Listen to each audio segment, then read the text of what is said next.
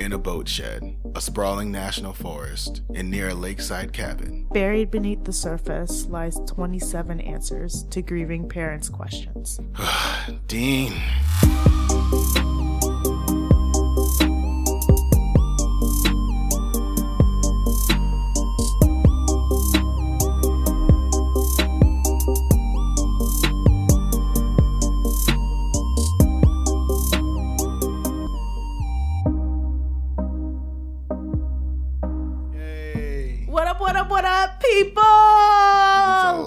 Energy coming from that side of the table, and it's episode four, and we're a little bit late.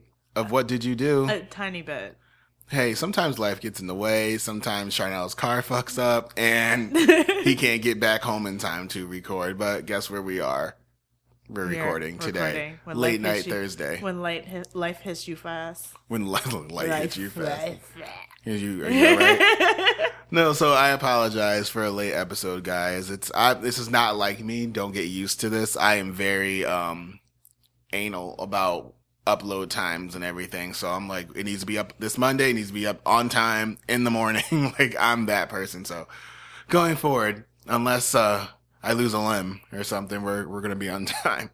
Correct. Or unless you end up pregnant, whatever. Whoa, whoa, I'm not ready. Don't do that to my uterus. I won't. I'm not gonna be the one doing it to you. So I, I think you know what that means. There's a protective coating on my uterus. She'll, Yeah. she'll be ready when Prayers doesn't work. So not to keep you from being pregnant. Usually it's the opposite. Like, please God, I want a baby. But so did Dean Corll's victims' parents. Here we back. We're back. So Yeah. this episode we're going over victim discovery. We're gonna go over victims in general and Right. uh the shittiness, overall shittiness of the Some Houston victims Police Department. There's there are too many. there's a lot of them. Yeah. So and he needs to make it for scandal time. I scandal is a thing. Yeah. And so is how to get away with murder. Murder. Moida. Moida. Murder. I gotta get away with Moida. You know? I don't know what accent that was supposed to be. That sounded like New York Jew. New York. Oh God, that's offensive. Yeah. For you, you said it, not I me. mean, I mean, I'm just saying. That's I'm the least like. problematic host of most podcasts. Like I think Lies. I'm top ten least problematic podcast Such a lie. Because um, what did you? Uh, what about your friends? I'm not problematic. I, I cuss a lot. I don't think I've said anything If we're picking problematic between you and Frankie, I'm not problematic. There's a difference. I'm inflammatory. fine. but I'm never offensive. Like, No, no, like. I say things that make people think. There's a difference. but anyway, so we're making you think here with Dean Corll's uh kind of I don't know graveyard trophy case of uh, of victims here. So when we last left you, uh, Wayne Henley had ended Dean Coral on the floor of his own home. bang bang, shot down. Shut me down, bang bang. I meant to Google if Nancy Sinatra's "Bang Bang" came out because that's a cover, I think, too. If Nancy Sinatra's "Bang Bang" came out around that time, To see if it's related. to, not to see if it's related because I don't think it's related. The lyric, the lyrical content states that it was a, a boy breaking her heart, but it would have been cool if It it, could came have. out. Oh, wait a minute, but Nancy Henley Sinatra broke- wasn't dating. Henley broke Dean's heart. no, it's Bang bang. Heteronormative. It was a heteronormative thing. What, what- can I try to make it relatable? I know you're trying, but like I am shooting you down. You did. Henley, Wayne Henley, if you, those of you who are just joining us, should probably go back and listen to episode two and three before this one. But Wayne Henley, uh, Dean Corll's accomplice, agrees to lead police to the burial sites of Dean's victims. So I mean, he called in from after he shot whatever Dean. You said whatever, Dean? Yeah, whatever. Whoever his name is. Dean Sessions. That- we've that- we've, that we've grown to Now, let me tell you, you said Dean Sessions is dead, and technically he is dead for this episode, but can he be resurrected as a ghost for this last part? Like, what would Dean say to Wayne? Wayne, what are you doing, Wayne? What are you telling the police? Fuck them police, Wayne. You giving away all my secrets, Wayne. My mama gon' know. Your mama gon' know, Wayne.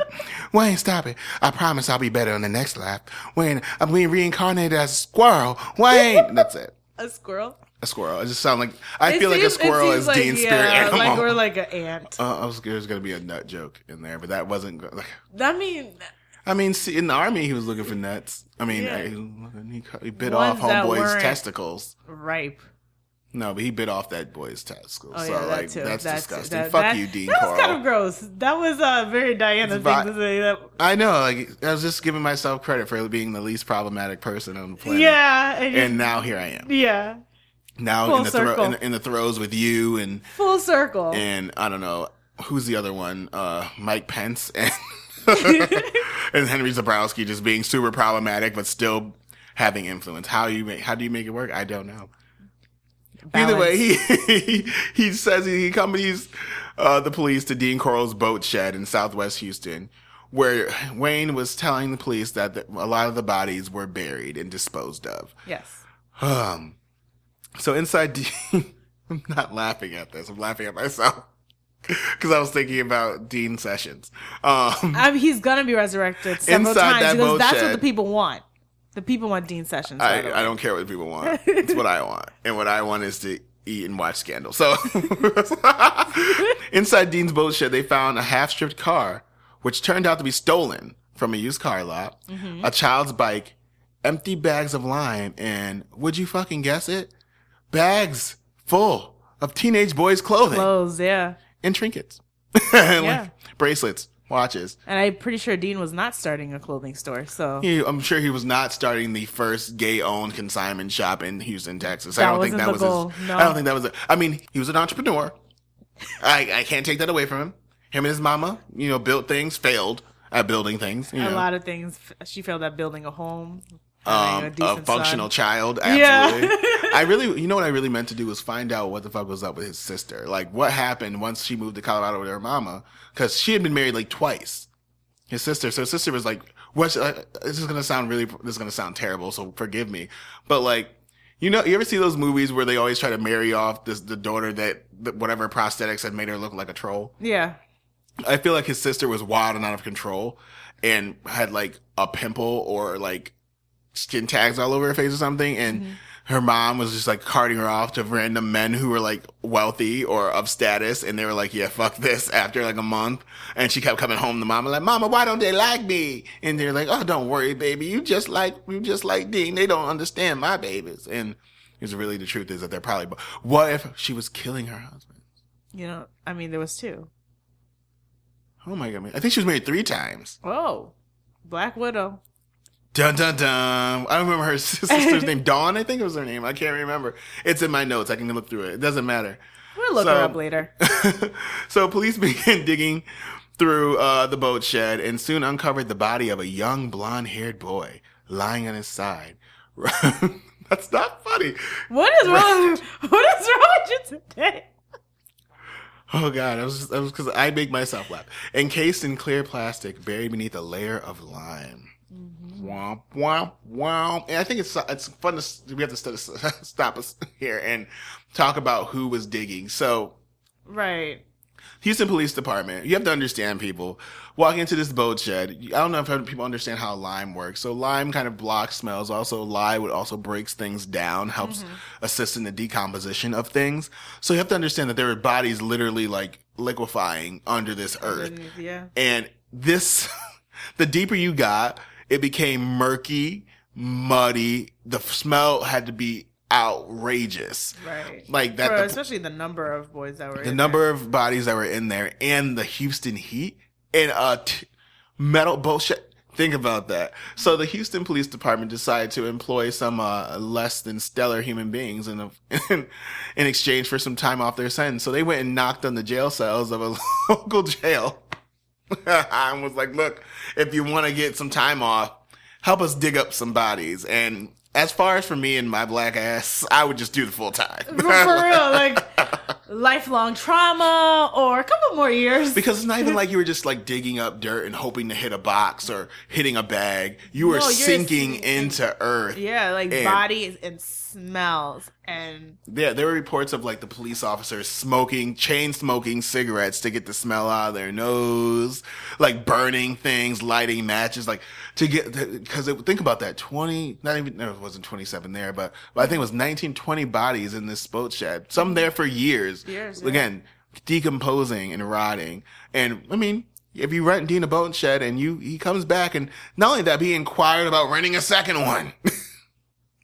If you've He never, had, he had goals. He if had, you've never seen this motherfucker bring a boat to this boat shed, right. There's never been a boat, but he wants two sheds. this nigga brought a car, a random car once. You've never driven it out.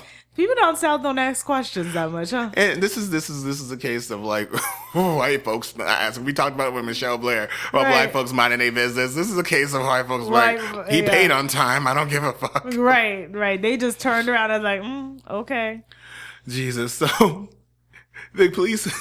That's not funny, but I'm just thinking like it's so outrageous that like I'm nosy as shit. So I'm thinking like if I was if I was working at this boat shed of the rental But there office, was no smell at all. Like, But you know, I, it's it it's where it was. Um, it's a boat shed, so it's where it was. You know, it's it's a major city, um, near some water. You know, it's water. not fish, though. There's a no, but it's a dead smell. right. And you know what? People choosing to ignore it. But so I'm saying how outrageous it was. Not only did you see Dean show up once, maybe twice a week. You know, and you know, bring things in, but never take anything out, and then be like, you know what? I'm running out of space. He showed up with shovels and shit, like bags of Yeah, it, lime. wa- it and definitely lime. was like a, a matter of I'm my, my business. He pays on time. Right. He's like, he paid in advance. He paid two months in advance. I'm just going to let him rock out.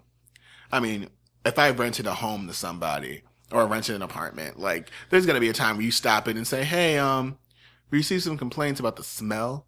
Like, the same thing with Jeffrey Dahmer. You remember when they were interviewing? Have you seen that? Dial send it to you if you haven't. No, I haven't. The documentary when like one of the literally one of the women because he was the only white person living in that building. He lived in like the black area of Milwaukee, and one of the people was like, "I just figured that's what white folks smelled like."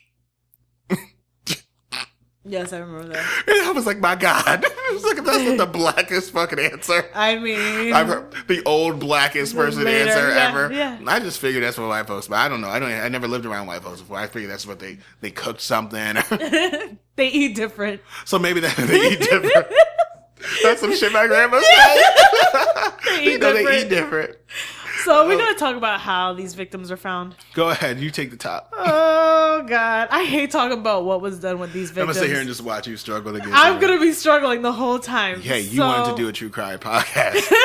you know what it takes. This is the part why I can't. Anyways, the victims are found sodomized. Um, most victims had evidence of sexual tortures. Pubic hairs had been plucked. That alone. Genitals were chewed. Objects that was insert. Huh? That's homeboy we were talking about. Yeah, objects inserted in their rectum, glass rods shoved in the urethra, which we talked about, and smashed. Uh, they had cloths around their mouths still, you know, and adhesive to muffle their screams. Wrapped around their fucking faces. Like you have to think. Like draw the picture for them, D. You got to get in here. So what we're looking at is we I'm see gonna these. be sick. I wish I wish you would puke on these mics. There's so you have to really think about this. So some like they these were strangled, they were shot, they were in here, but also like think about that they had rags shoved in their mouths and like tape wrapped around their Still, face. like, yeah, he never cut them off. He just as soon as he, He was done with them them, like like Oh. the, the the way to desecrate a body like this. Not only that, but like a young person's body, and to not like they're like the level of um humanity you have to be connected disconnected from to do that and to kind of like carry them in his box or whatever and just to dump them wrap them in sheet and dump them like the, the lack of value you put on human life is obscene and this is what Dean is. So we're watching, and then these cops are literally, and how shitty must you feel thinking like these are all just runaways? We need to, and then you're finding these boys that these parents have been calling about. Like, oh man. So they said the third victim unearthed on August 8th, mouth was so wide open that they theorized that the youth had died like with a scream, like he was screaming Oh, as he died. Like his mouth was still open. Just picture, Teeth you know, were visible. I was thinking like, you ever see Beetlejuice? Yeah. And like when he like stretches the face out and stretches the mouth out, I know like frozen like right? that. You- No, it's terrible, and that's where my my brain went to when I was reading up on this, and I'm like, oh my god, like think about that, like someone died in pain, in agony, like screaming, that, mid screaming, scream, like and I wonder, I, I should look and see farther because what is it? Was he like shot?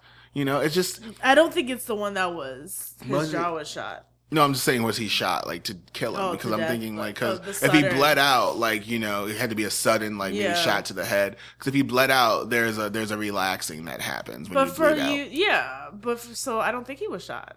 because he was screaming. But if he was shot in the head and screaming, you know, you Oh, might still being tortured. Right, you might be shot. Like if someone, what if Henley was just like?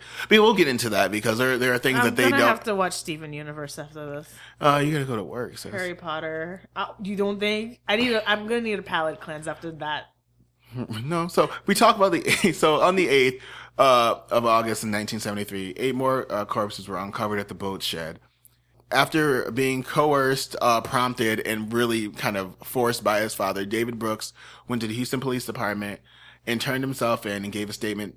he turned himself in.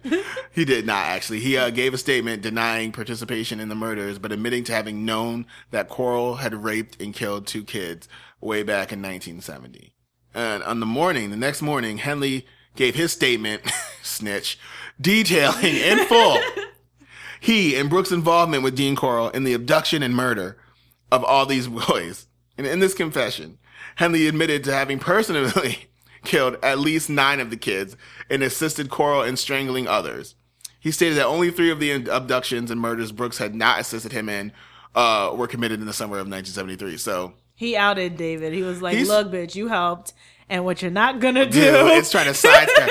I had no idea. But what I will admit to is the fact that I knew he had raped and killed two boys way back in there. Like, no, no, no, no.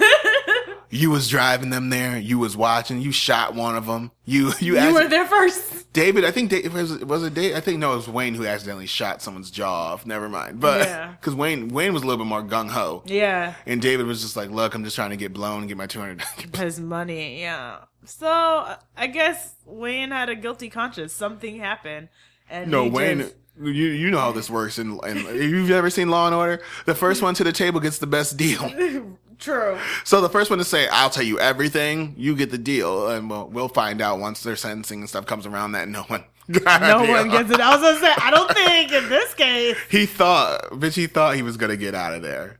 So he told everybody about the. Well, he told about Dean participating. So that was it. David, of course, Dean participated. It was Dean's. Yeah, It was David- Dean's doing. David. Do you need coffee? Yeah, more than. I think I think you need More. vitamin. I don't need anything that starts with a D right now, You especially Dean. decaf. Duncan. I can't think of another thing that stings with D. Um, Dick. What? What? See, th- in this context, is inappropriate. I didn't say it. You did. So again, problematic. What are you doing? I wasn't. I wasn't. We got. We went off topic. You went off topic. I said you just need some vitamin C. You heard D. Anyways, what we were saying was. Are you good? Okay, so I, mean, I was like, are we? Go- are you going or I'm going? I feel like you were mid sentence. I'll take it. It's fine. So I was like, I Jesus thought that was you. So in this in this whole thing, Henley took him to uh, the the Corll kind of lakeside retreat uh, at Lake Sam Rayburn in San Augustine County, where he and Brooks had buried four victims killed that year. And two additional bodies were found in the in the shallow lime-soaked graves located close to a dirt road. And inside that cabin, owned by Dean's family, police found a plywood torture board, of course, rolls of plastic sheeting, shovels, and a sack of lime. Paraphernalia, evidence. You're sloppy, Dean. At least Jeff Sessions covers his fucking tracks when he tries, or at least tries, Tries to. to. Dean was like, these bitches ain't coming to look in this cabin. I don't know why every time it's my turn to say something. Okay, so the police found nine additional bodies in that boat shed Why'd you have to say it so? because it's gonna go into like more mutilation and gross stuff, and I don't know why I keep getting it. So while the, while they keep saying we keep saying police found. So when these prisoners, these inmates this, kept is, this is digging, good point. Good point. when when these inmates kept digging out, you have to understand at this point they were also like need they were they dug they kept digging they're going to the early bodies now. These Yeah. aren't these are the first victims that were buried there. This is no longer just the surface level folks. Imagine you you have to think about it like have you ever seen those slave ship drawings? Where like bodies were stacked on top of each other? You have to think about it in that context. Yeah. so these people are like waist deep Yeah, and, and like in this sludge. It's like the sludge is around their ankles, so they're like they've excavated so much dirt, and I'm like, oh my god, like. but who now- else would you get for this job? Like who know. else would be qualified to do this job? qualified? Or did you do you think deserves to be punished in such a way? There's a difference because what's right is what's, I'll tell you what's right isn't always just. Yeah. Like we don't know what these inmates did. Literally, um, I don't know the the racial identities of these inmates, but Right. we know the disproportionate amount of people of color who were arrested in the '70s for small crimes. So they Correct. could have all been black folks who could have been arrested on trespassing, serving eight months in jail. I mean, you're right. you know, and I'm so now they deserve to dig up poor poor dead little white boys. Like there's. No, I'm not saying that, but like, who else would have done it? Um, Like, I'm just- volunteers. You know, shit. Who was the volunteer for I that? I don't know. Um, if you were helping hang up flyers, maybe you should get your ass down to the boat shed. Because seriously, if you came to me like, "Look, we got a job for you. We'll take two months off your sentence. You dig up these bodies." The only ones that deserve to dig them up would be Wayne and David. I would have let them. Yeah, Yeah, but you know what? Because But they were also kind of victims. they were victims in their own right because they were they were they were abused and they were coerced into uh, you know things they didn't want to do sexually. mama. And Come D- dig up his bodies. I can't. Wait, James, mom, come on, get your old ass over Get here. your old ass over here. You ain't doing nothing. I know you ain't doing that. You sit around looking at this TV, wondering why the Dick Van Dyke show's off the air. I don't know, but I just oh, you're right. Who would you get? But I'm like maybe I would make David do. it, But then it's like cruel and unusual punishment becomes a whole thing. like- Right. but you put them there, ho. yeah, like, like, no, it's not. If you're able to put them there, you could dig them out. it's just like your mama used to tell you, it's like I can't. It's so hard to clean my room. Like if you made the fucking made a mess, you can clean it up. So I would have had them scooping with fucking um, what do you call those things? The that people gardeners use. The Stop fucking- the little holes, the little, the little the garden scoopers. holes. like, No, a hoe is a as a raker oh, like the thing. little, the little uh, scoop. what I know do the they na- call them? I can't remember what it is, but I would literally have them scooping with that shit. And then You're talking about cruel and unusual punishment. You need to not be the head of the Pasadena police station. Or well, if you know what, had I been the head of Pasadena Police Department, Houston Police Department, I would have done a hell of, hell of a lot better job finding these ass these ass kids, find these damn kids Right. than the Houston than they did. I would have been a little bit more vigilant and on my tasks. Maybe so. they wouldn't have so many bodies. I mean, they probably would have ended up having like 12 because, you know, I go home. But like, you think Right. about it, like, Right. cause you had to catch on. Like, I, I'll give them, I'll give them a little bit of a benefit of the doubt when the first two to four went missing. Right. Because it's like they might be runaways. If they went to school together, they might know each other. They might be linking up in a town somewhere. Mm-hmm. But at like 10, you're like, this is a pattern. Right. Not Around- all of them found all these jobs at other places. Boys at these young ages, especially when they hit the nine year old mark, like Right. nine, no one's hiring a nine year old to move Not at all. anything. You can't ask a nine year old to move itself off of a couch and into its bed. So like, so it's just all these things that happen irritates me. Go ahead. I'm sorry. All right. Finish. Tell us what happened to what they were finding on August 9th. Um, so August night, they found all these bodies that were in advanced state of decomposition, which we said. Liquefying, Thank you. Um, sloshing in their plastic sheeting. thank you for creating the visuals that make me sicker. Um, there I was want people to understand what happened. You are definitely making them understand. there was evidence of sexual mutilation, um, severed genitals again found inside a sealed plastic bag beside the body. Think so, about that too. I mean, like the, the care taken at that point, like to, to like keep you the- actually have to like yeah, But to keep in- the genitals with the body that you that it was attached to says a lot about what Dean was in like a monster. a monster, but also meticulous at the same time. Like Dean never really got reckless No. in his killings. Like it was very he was very organized. He had a he had a he had a process and he stuck to it. But like that is so weird to me. The fact that you cared enough to like I What, like- what, were you gonna go back and find them later? What were the what was the thinking behind that too? You know, I'm not sure because it's not like a Dahmer where like you went back to the you kept the body for days, or other people who kept went back and like Ed Gein Mm-hmm. Right. who would dig up bodies and then like okay, let me go, you know, have sex with these dead cor- these corpses. It's like he was was he coming back to was he going to ever relocate them? Was there was there an intention of like making sure the bodies were found at- when he was at old? Because there's there's there's remorse that comes when you're like 75 and you're like, let me go tell the truth. There's several there's several killers in the world who've come forward at old age because they they're not fear in fear of punishment anymore. Right. Like they're gonna die in person. They're gonna prison. die anyway. Right.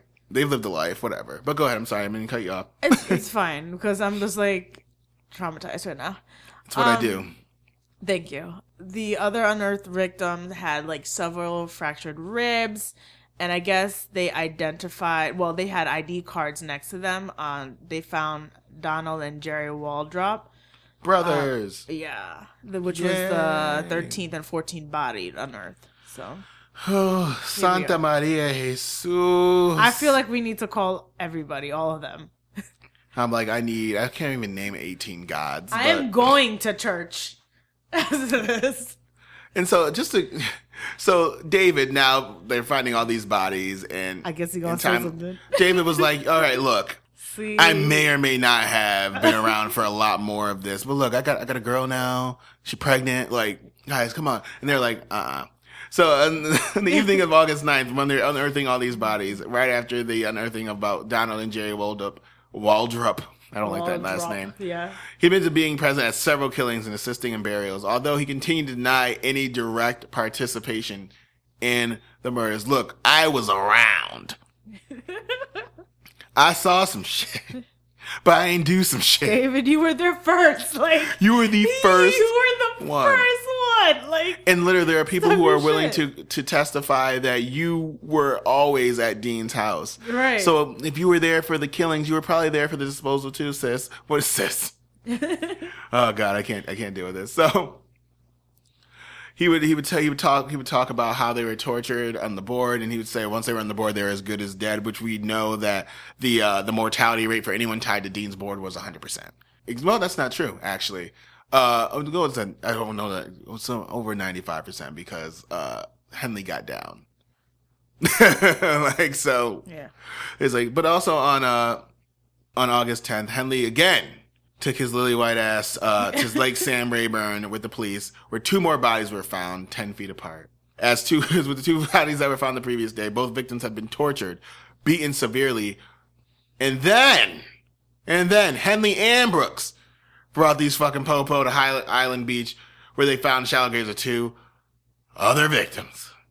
And on the 13th, once again, at High Island Beach, four more bodies were found, making a total of 27 known victims. The worst spree killing in American history at this point in 1973. Because we know it got worse after 1973. So look, these police officers were clearly not doing their job because like a whole classroom of boys went missing. Yeah, well, Like a whole class. I know we said it, but like in retrospect, this is a classroom of, of boys. Right. It's uh it's it's a mess. It's it was a whole classroom had gone missing. Like enough that which is again we talked about it last episode. The fact that this many this couldn't happen in 2018. The fact that this many white boys went missing and no one said Not nothing. at all. Well, we could talk about the what is it 28 white uh, black girls in DC that had gone missing over I the mean, course I of was four years. I was just about to say it could happen to black girls. Because black girls are like it's like whatever. They're Yeah, they're, whatever. They're they're detriments. They're you know they're combative. They're defiant. You know they they hate authority, so they're gonna go through their own thing. So they can disappear because they just probably ran away. They probably they're probably sex workers now. They're all these things instead of like no, maybe someone's abducting these Yeah, girls. something's wrong. And where are they? How come we can't find them? So like you can do that. Let well I can't even say that because literally like.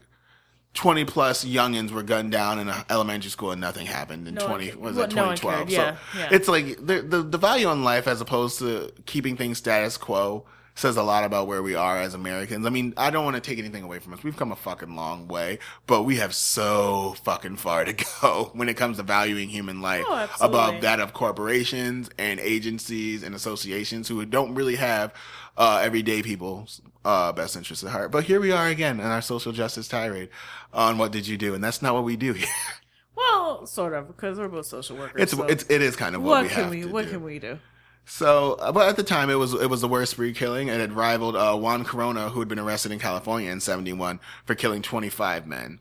It was a record that was going to be broken by John Wayne Gacy, not more than uh, five years later, who murdered 33 boys and young men. Uh, God, and he actually admitted to being influenced by Corll, which is kind of something you say after the fact. We know why John Wayne Gacy killed. Um, it's not. He's like, it's easy to say like, I was influenced by someone else. I wasn't gonna do this if it wasn't for someone else. So, Lies. like, literally, like Like, you waited five. I mean, killers wait for their perfect opportunity to get it done. Because the first time John Wayne, John Wayne, John Wayne Gacy killed, it wasn't. Remember, it wasn't on purpose. No. Like it, it literally happened by accident. Some boy he was like laying up with was cooking him breakfast, turned around with a knife too quick, and Gacy went wild, stabbed him, and then jizzed his pants, and was like, "Oh, this is a thing This for me now." Like, yeah. so, like, it, it's a thing. So, uh, like, that was not Cor- Dean Corll's um, modus operandi. Was not to uh, kill him and jizz them. Were there a couple of years? When did John Wayne Gacy start though? Um, I think he started in. You know what? I think he's actually started in '74. Oh, so it was so it was like soon right after, So he might have been convinced or But influenced. he didn't know if at the time because he didn't know, came but, out. but you know what? But no, '73 is when the news stories broke. Oh, but he might because it was it was national news. Yeah, Wayne. Yeah, yeah. Okay. But so maybe he was watching his TV one night with his um his beard or his drinking buddies or maybe one of his youngins and was like, you know what, this is what we'll do. right. But anyway, So, So- like I said, the families were pissed. Um, who said these boys had ran away? right, they were highly critical of it and Yeah. like they were dra- well in 2018 terms, drag them, slay them, read them. Oh my god, they because they were they were adamant. That these kids were runaways. Right. Even when parents were like, no, this is not my son. He's not this kind of person. Please believe me. Like, they're like, no, no, let me tell you what little, um, Jerry did.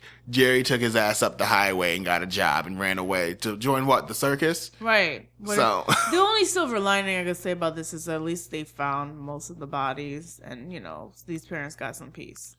I mean, it, That's but the most, only. but that's, but those are the, those are the people who found the bodies recently. And, but think Right, about, yeah, think about the there's some there. There's some traumatization that people who haven't. comes from having to, again, everyone, I think that everyone forgets what happens when it comes to like bodies being discovered and being identified, especially at these points of decomposition. There's a difference between finding your, you know, uh, finding your child kind of dead from an allergic reaction or unfortunately or sadly from like an overdose, Mm-hmm. whether it was intentional or not, like finding your child's like in their bed passed away while they looked like them and they're Right, you know still, like, yeah, while they while in the they present time. right as opposed to finding them two years later after they decompose and forcing parents to be like is this your son is can you identify him or do we have to do it by teeth um like yeah, right. or whatever is saying on their body, or if they have a license or an ID on them or a school ID. So it's like all these things that come with it, and like that, all these things that could have been avoided. Right.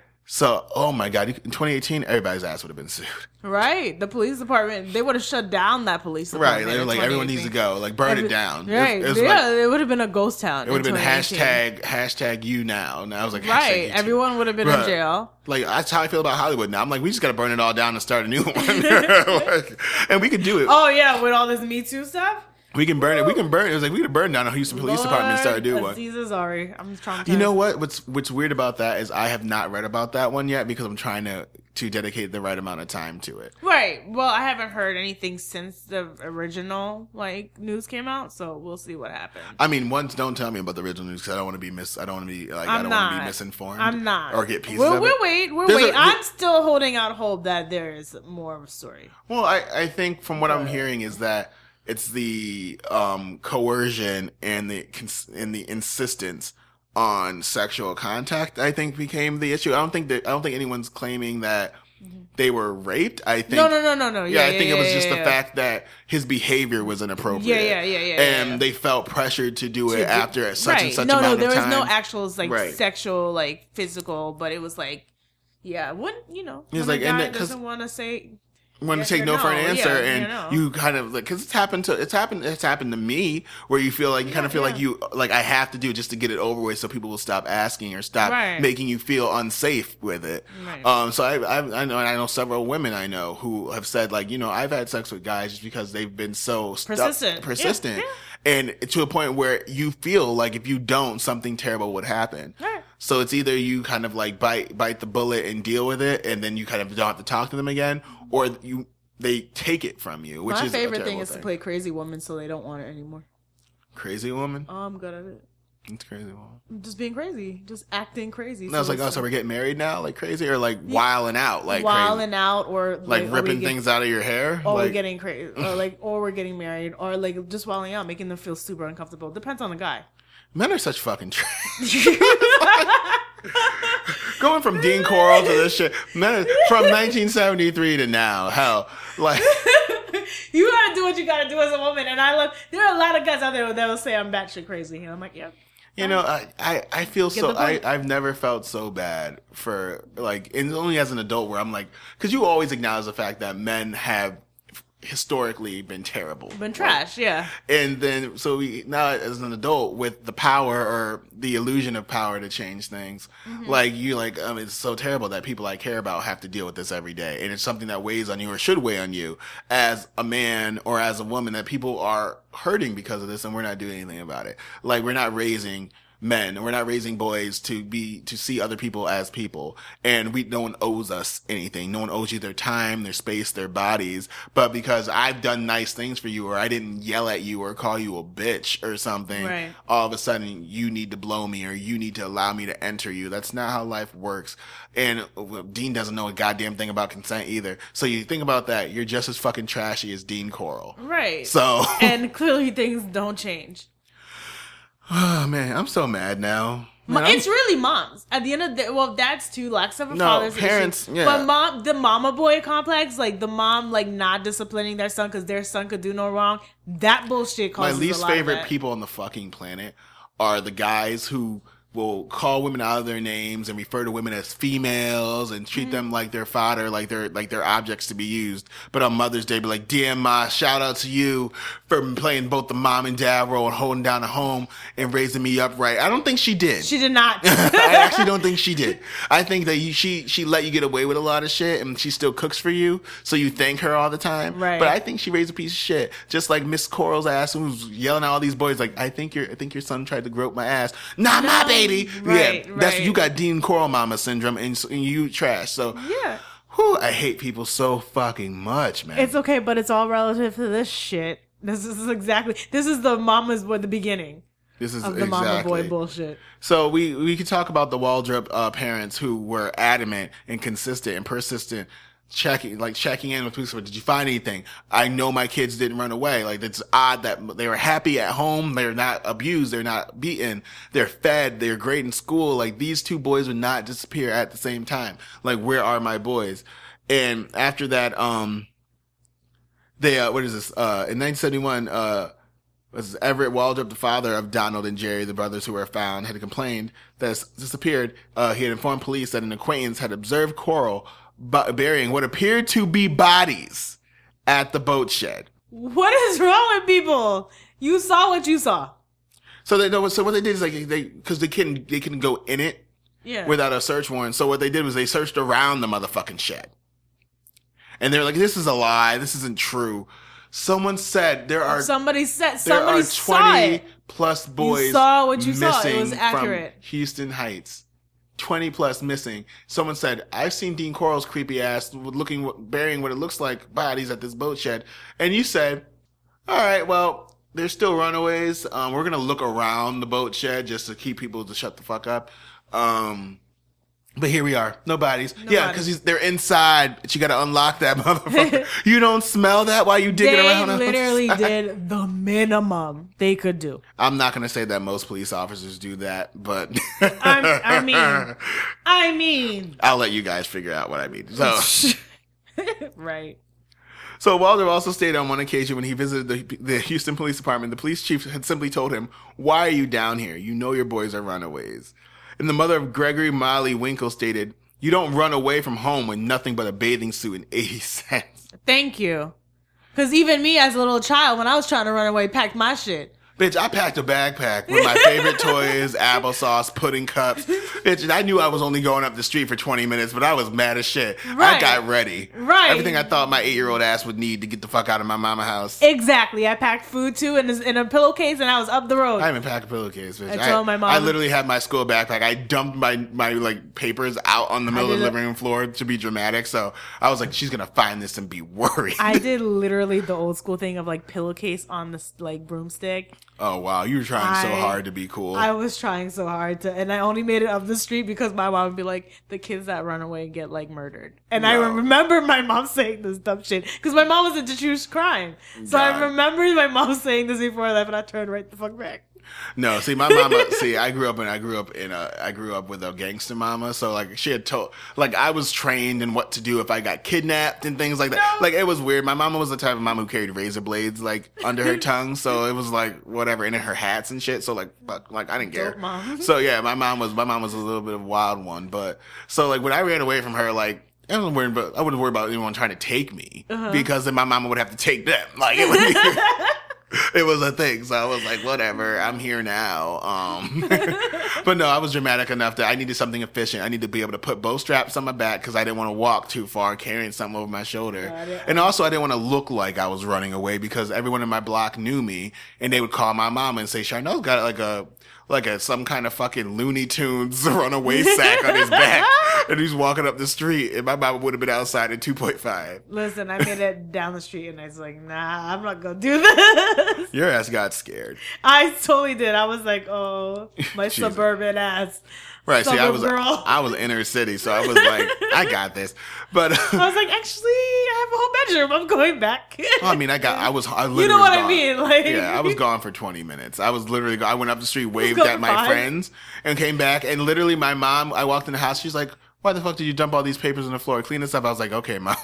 she didn't even realize I had the Yeah, backpack you on my back. Like, so I was like, "My bad." She knows it's a mess. But either way, by, by April 1974, 21 of Corll's victims had been identified with all but four of the youths having either lived in or had close connections to Houston Heights. Two more teenagers were identified in 83, 1983 that is, in 1985, of whom Richard Kempner also lived in Houston Heights. The other youth, William Branch, lived in Oak Forest District of Houston. so Oh my god, I'm just he like eliminated a whole like generation of boys. like, just so you know, like from He- an area. right. He just snapped like literally like yeah, you said it, a classroom. yeah, Like he took out a football team of Yeah. boys, of boys.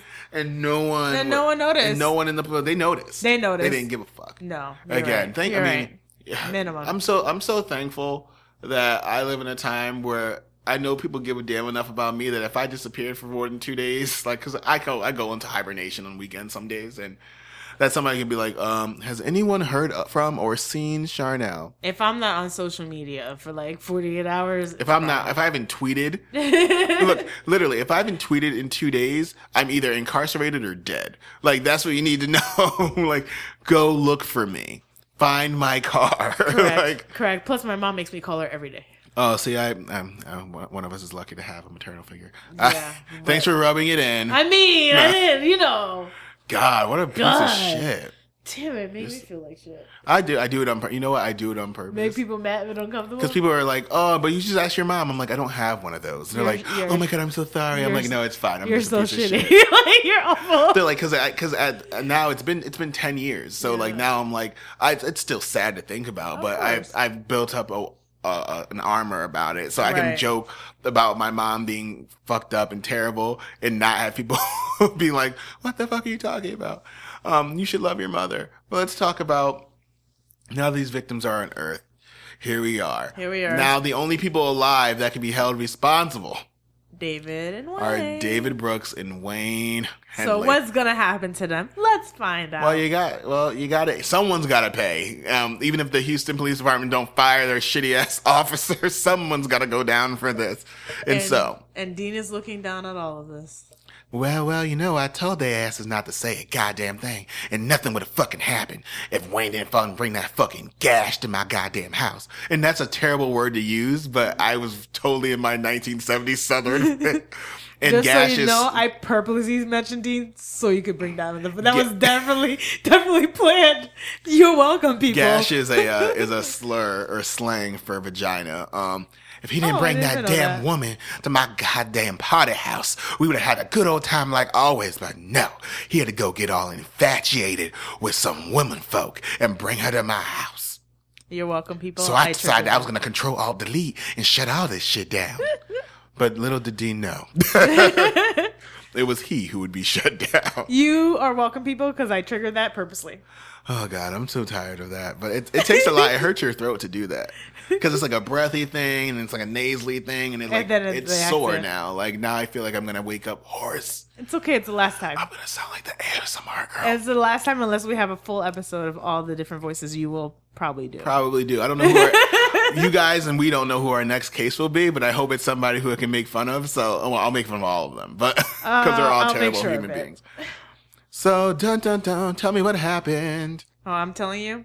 So, I'm telling you, you're the only other person in the room. uh, hello, Dean. Are you gonna? Okay, no. Okay, so like, on August "Hello." 13th, a grand jury convened in Harris County to hear evidence against Henley and Brooks. The first witnesses to testify was Rhonda. You remember Rhonda that from? damn Rhonda. Oh my god! She was the gash. she was she was the gash. She was the gash. It's a And- terrible word. Yes. And Tim, um, who testified uh, about The the, other friend. events that happened on, yeah, the other guy that wasn't really important. They testified Well, he was about. important. He was tied to him. Never mind. Go ahead. he was the other boy in the house. But Yeah. cool. testified to what happened on the um, night of uh, August 7th and 8th that led to the death of Dean Corll. Other witnesses who testified to uh, his experience at the hands of Dean Corll was Billy Ray Riding. I would say Ridinger. Oh, you country folk. So after listening to over six hours of testimony from various people, on the 14th of August, the jury indicted Henley on three murder charges and Brooks on one count. Bail for each youth was set at $100,000. You know these broke bitches ain't got this Not money. even, not even for each youth. Yeah. Uh, but by the time the grand jury had completed the investigation, Henley had been indicted for six murders and Brooks four. Uh, but Henley was not charged with the death of Dean Corll because it was ruled self-defense. So he got one. That was his prize. I mean, that was his prize. to be for- fair, like it, it actually was That was his self-defense. prize. Yeah, I know. So we don't have to talk. We don't have to talk too much because David Brooks and Wayne Henley are trash. But Right, right. so I'll just give you guys a little bit. So what happened was a jury deliberated for uh, 92 minutes on July 15th before finding Henley guilty of all six murders for which he was tried. So on July 16th, Henley was sentenced to six consecutive 99 year terms, a total of 594 years for each of the murders for which he was charged to be served consecutively. So he's getting out soon. No, he's, he's still there. Uh, but he actually, you know, this tra- piece of trash actually appealed his conviction, saying that the jury in his initial trial had not been sequestered, that his attorney's objections to news media being present in the courtroom had been overruled, and citing that his defense's team attempts to present evidence contending that the initial trial should not have been held in San Antonio had been overruled by the judge. The problem, so this is also something that happens when you have to request a, a move of the trial because too many people know who you are. Or yeah. So you can't hold a, a trial in Houston time, after yeah. this this story breaks because everyone's going to know who David Brooks are. Everyone's going to be you know informed about it, uh, have biases. Probably affected by it too because Probably a lot they're, of they're your people in the friends' kids. They're your Yeah. classmates. They're your they're your neighbors. You know, they're your kids' friends. Like they're someone's always going. It's too many kids and have the same thing with Sandy Hook. I still meet people to this day who are from other parts of Connecticut who were impacted. People who go to my church. Yeah. There's a, there's a lady who goes around and does uh, trainings and things whose son was killed at Sandy Hook who goes to my church. Like it's a it's a Right, right. very it's Small a very small community. You see, you have to think about that. Think about that. There's three million people in Connecticut. Right. You know, was- I, I can't. So I Houston was Heights 22 Houston number. yeah. 22 was the number of kids that were killed. I think it was two, 21 kids, four adults died in Sandy Hook Elementary. So think about that. Sixteen kids for It was a 20? I thought it was 21 kids. I might be wrong. Don't believe, don't, don't quote me on that. Yeah. But it was like that, that small amount of kids bled Mm-hmm. over. Here we are, you know, almost six years later and I'm, st- you're still impacted by that. people, yeah. are still impacted by Absolutely. that. So you had to move to San Antonio and they're like, no, my, my rights were violated. I didn't get a fair trial because I moved to San Antonio. No, if you would have stayed in Houston, you, would have been crucified. Yeah, you would've You might not even made it to the courthouse. death sentence. Like right. And the, fun, the thing is that Texas had it, yeah. Which is Which is why they me. didn't give it to yeah, I guess in a way because he was a victim. Mm-hmm. Maybe that's why they spared Like him. maybe, yeah, because we have to also be be aware of how young they were. Yeah, and it wasn't Dean. It was, you know, had it been Dean, I know Dean would be sentenced. He would be. Right. Yeah. But eventually, Henley's Henley's appeal was upheld, and he was awarded a retrial in December of 1978. It, his new trial began uh, in Corpus Christi on June 18th, 1979, where he was again represented by the same defense attorneys, uh, Will Gray and Ed Pegelow, which is a terrible fucking name. I would not want to be his defense attorney. I would quit. like, what the fuck? Like, what would I say? I'd be like, look, know. Only because Henley's attorneys again attempted to have Henley's written statements ruled admissible. So his written statements about the initial uh, crimes and whatnot. Uh, however, Judge Noah Kennedy, shout out to the Kennedys. I don't know if they're related, but Kennedys always do great things. Ruled the written statements given by Henley on August 9th were admissible as evidence. And the retrial lasted nine whole days. And on July, on June 27, 1979, uh, the jury deliberated for over two hours before reaching their verdict that Henley was again convicted of six murders and sentenced to six concurrent 99 year terms. He's getting out soon. I mean, you can send them letters. He's sti- him and David Brooks are still locked up. Still there. David Brooks was brought to trial on February 27, 1975. He had been indicted on four murders committed between December 1970 and June 1973. But the trial charged only brought the trial charge only with the 1973 murder of a 15 year old boy named William Ray Lawrence. And you know Da- the problem with David is that David was like trying so hard to absolve himself of all guilt. yeah.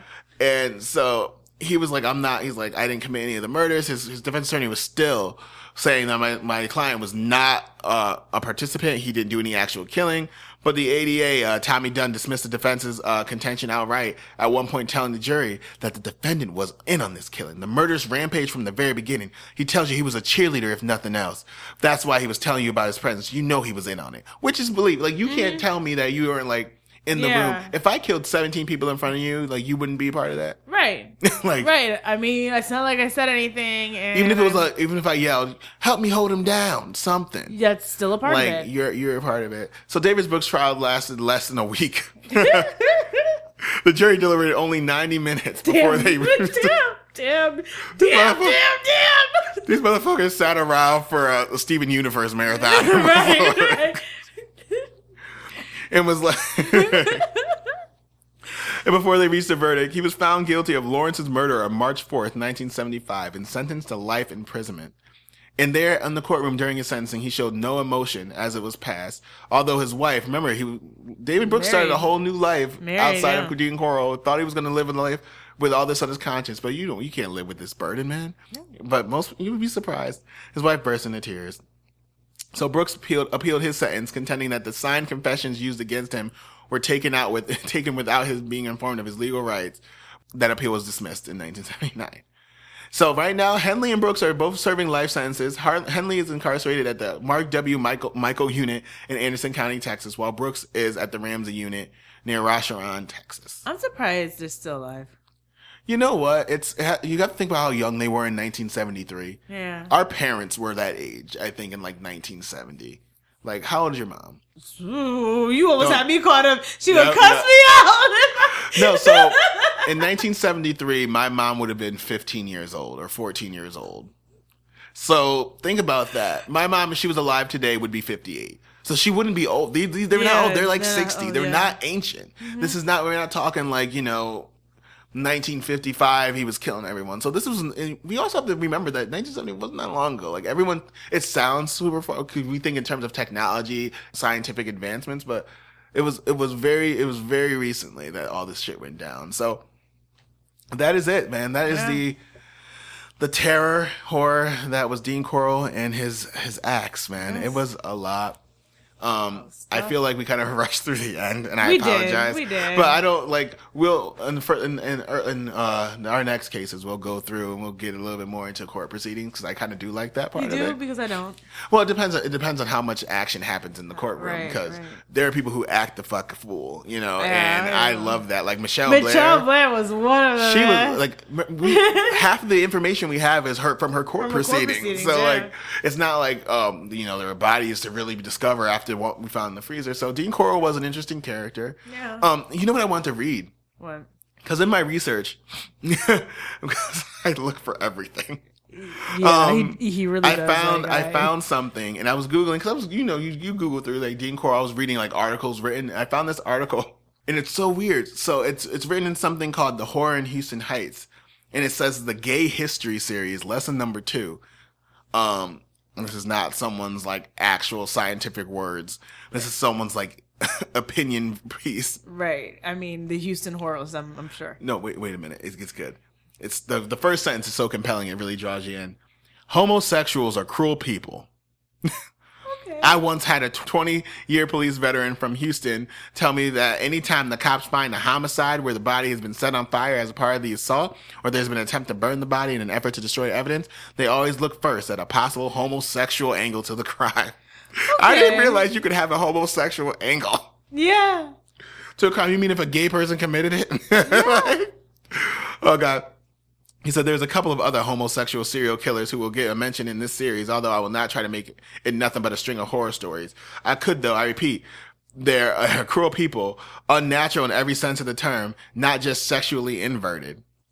Catamites, these words used were amazing. Um, where's the ending? Cause it wrapped up, he wrapped it up with a nice little bow. He goes, okay, to wrap up a long and nauseating story, both Henley and Brooks are still in prison, although in almost any other state besides Texas, they'd probably be out by now, which is not true. Not true at all. As a child, there was a massive public outrage, not only because of the murders per se, but because of their homosexual nature. Nowadays, the defense would be able to use homophobic prejudice on the part of the jury pool as a basis of appeal, probably successfully. Next time you see a gay pride march on TV or down the street of your hometown, remember who these creatures are and what they do these are people that Obama's America regards as not only equal to you, but Oh, better than you. Plywood, torture boards, and all. Oh god. It made me happy to read that. I Where was do you find this stuff? you gotta dig deep. Once you get into like true crime, you start finding conspiracy theories. This is theorists. like when you go through like page ten of the Google search. Like this is this was page two, and Oh. I, I was looking through a website, and it brought me to that link. And I was like, "What is this horror?" Because he has a lot of other shit too. He like he writes a lot about homosexuals. He goes into a lot of He's things. probably a homosexual. When you write that much about it, But you know what though? I, I, I feel like I feel like I, I this is my social justice shit coming out, but someone has pointed it out to me when we always say the first thing we say about homophobic people is that they're probably gay, Oh. which kind of absolves straight people of the ability to be homophobic because we say that only gay people are homophobic. no. And- but in this case, when you obsess about it, like, well, also when we, well, there's evangelicals who just think that we're just morally corrupt, and so it's like, oh, you're dirty, you're gross, you're disgusting. Like, of course, homosexuals did crimes like this, and I'm like, fuck you, suck my left testicle consensually, of course. I I don't evangelicals. and- Yeah, I don't. If there's any evangelicals listening to this and you're not trash, I apologize if you you feel attacked. But my grandma would always say, "A hit dog will holler." So don't get hit. Just be better. Uh, the other one I tried to tell the other day was like you throw a, you throw a rock in a crowd, only person who gets hit squeals, so don't get hit. Yeah. I like that one better because it's longer, but. Because people don't understand country shit, like, oh, No. a hit dog hollers, what? I get like fifty percent of what you say when you go into these. Well, I, again, I was half raised by my southern ass girl. She was from Eden, Mississippi. Oh my God. And one of our cases is going to have to be something that happened. I'm sure someone died in Eden. That racist ass Eden, Mississippi. someone had to be mutilated in Eden, Mississippi. I'm, oh my God. Let's wrap this up because I'm 30 minutes into scandal right now. Yeah, And um. I haven't eaten since noon. So, me neither. Actually. where can people find you on social media, D? D underscore light four on Instagram and Twitter. I'm on there occasionally. I'm on there all the time. And you could hear me every Wednesday on Unspoken. We do a political type thingy, political entertainment type thingy. So we keep it fun. She and her co-host Liz are what I like to call edutainers. Yes. yes. Educate you while making you laugh, but also making you think. Hmm. yes. And if you want to find her, no. Listen to Unspoken Citizen Podcast. You guys can find me on Twitter, Instagram, and I love Snapchat, but I just don't post a lot. I just like watching other people's lives, which are more, much more exciting than mine. It's all in one name. It's at Charneil B. It's C H A R N as in Nancy, E I L B. It was nice for spelling it this time. I know it's in the show notes too. But also, if you want to listen to me, I'm a I'm accessible, available to all of your ears and listening pleasures and whatnot. Think of me, play me when you're in the shower, play me while you're cooking, while you're driving your kids as well. Don't drive your kids to my show because I swear. But um, you find me every Tuesday on What About Your Friends. Yes. We're we are we talk about everything that kind of takes space up space in our head. Uh, and that's just with two uh, very attractive queer men of color. I just want to point that out. Whoa. Right, so you can also find what did you do on Twitter is at what did you do pod and on Yeah. Instagram at what did you do pod. You can also email us if there's a case in your hometown you want us to research and look into, or if you just want to talk shit to us or complain about our show or tell us we're doing a great job. You can email us too at what did you do pod at gmail.com. Or you could we're, always give us five stars on Apple. Um, we're going Apple there Podcasts, next. I was, yeah. I was on a rant. I was on a I roll. mean, I was mean, I, let's not give them the outlet to give do negative things to us. Well, they can, well, everyone's gonna feel a way about it. Anything, it doesn't matter. So if you also if you want to find us, we're available on Apple Podcasts, we're available on SoundCloud, on Stitcher, Google Play, and on the uh, what app? Spoke app. The Spoke app. That's XM what the app Spoke. is. XM Radio Spoke. We're available there. You can find us on all those places. Tell your friends about us. If they have true crime itches too, help us. Let us be the ones to scratch it. I don't know. I don't want to scratch. I scratch friends. itches. I don't want to scratch your friends. Look, I want to scratch your friends. I want to get to know your friends. I want to be your friend. Anyway, guys, it's been great. Episode four was amazing. I love that. You looked at me like I was out of my mind. Yeah. but it's great. I love it. Um, I'm ending this. So until the next time we speak, guys, uh, think good thoughts. Keep your hands clean. D. Later, guys.